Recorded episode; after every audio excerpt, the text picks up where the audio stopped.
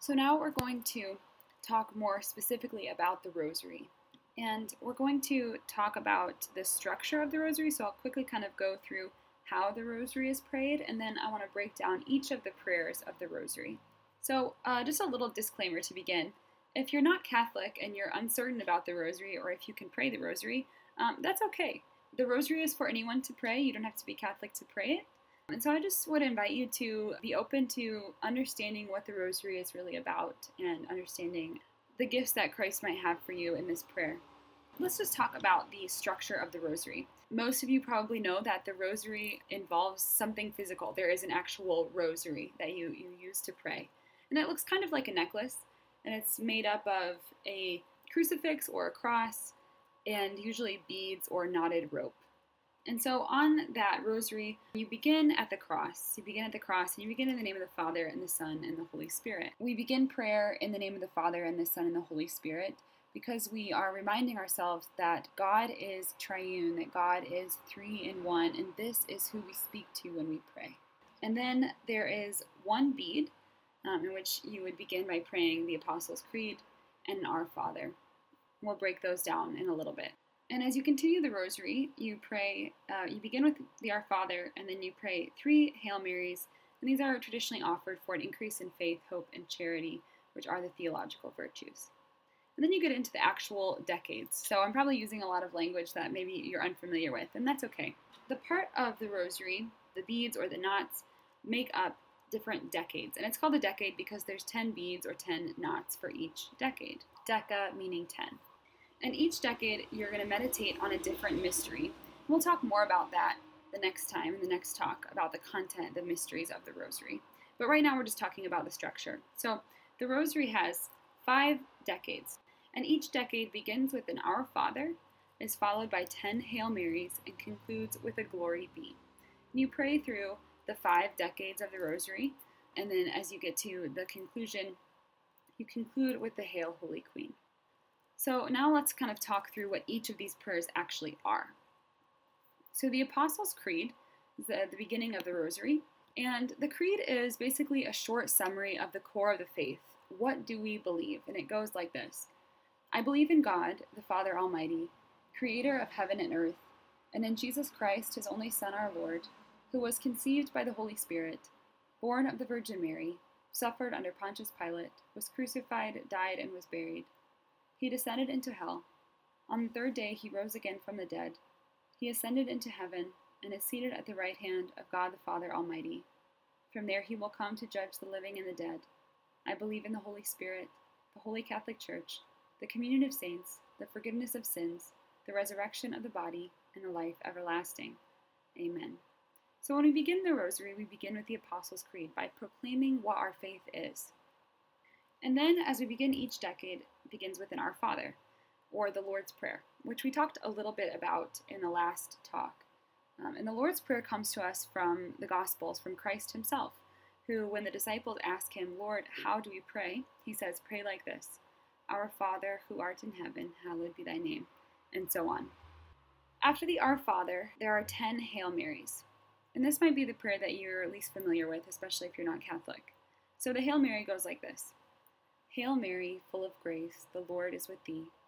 Blessed art thou among women, and blessed is the fruit of thy womb, Jesus. Holy Mary, Mother of God, pray for us sinners, now and at the hour of our death. Amen. So, as you listen to that, it might sound somewhat familiar, and if it does, that's good, because the Hail Mary is made up of two passages of Scripture and a petition. So, the first passage of Scripture comes from the Gospel of Luke, Luke 1 26 through 28. And this is when the angel Gabriel comes to Mary and tells her that she's going to have a child, and that child is going to be Christ, the Son of God. And the angel comes to Mary and says, Hail, full of grace, the Lord is with thee. And we just kind of insert into that prayer her name Hail Mary, full of grace, the Lord is with thee. In the second part of that prayer, Blessed art thou among women, and blessed is the fruit of thy womb, comes from the Gospel of Luke as well, from Luke 1 41 through 42. And what happens after Mary uh, receives this message from the angel Gabriel? She goes to her cousin Elizabeth, who's also pregnant, who's pregnant with John the Baptist, the cousin of Christ. And when she goes to greet Elizabeth, Elizabeth says to her, Blessed art thou among women, and blessed is the fruit of thy womb. Who am I that the mother of my Lord should come to me?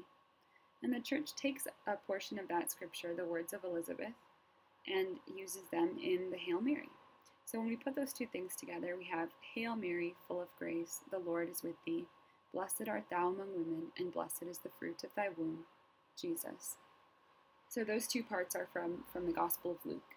And then the final part of the of the Hail Mary, Holy Mary, Mother of God, pray for us sinners now and at the hour of our death, is simply a petition asking Mary to pray for us.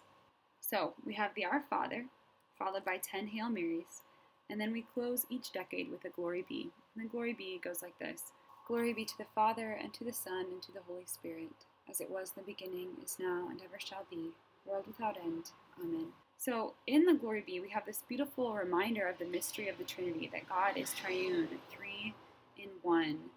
Um, glory be to the Father, and to the Son, and to the Holy Spirit. So, we are reminded that the Son is God, the Holy Spirit is God, the Father is God, that these um, three persons are one God. We're reminded of that mystery of the Trinity.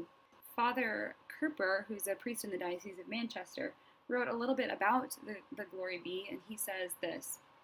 When we pray the Gloria Patri, he's calling it the Gloria Patri, which um, is just the Latin name for the Glory Be, we actually call upon ourselves and others to give glory to God.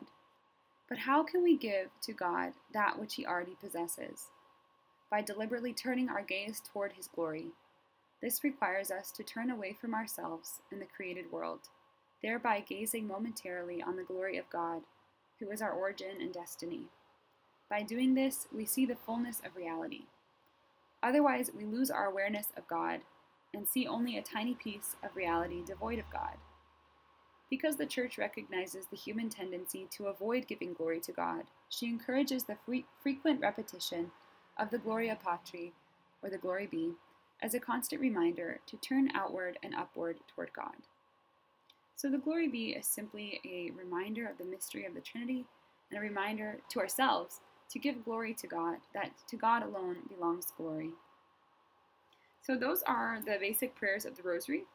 Um, and then again, there's a pattern that you pray them in. And so I'll link down in the description uh, a little typed out sheet that has the prayers of the Rosary that you can look at um, or follow along with when you decide to pray the Rosary on your own or in a group. And then um, finally, just the thing I really want to highlight is that these prayers are based in Scripture. Um, these are the words of the Scripture that we repeat back to the Lord in our prayer.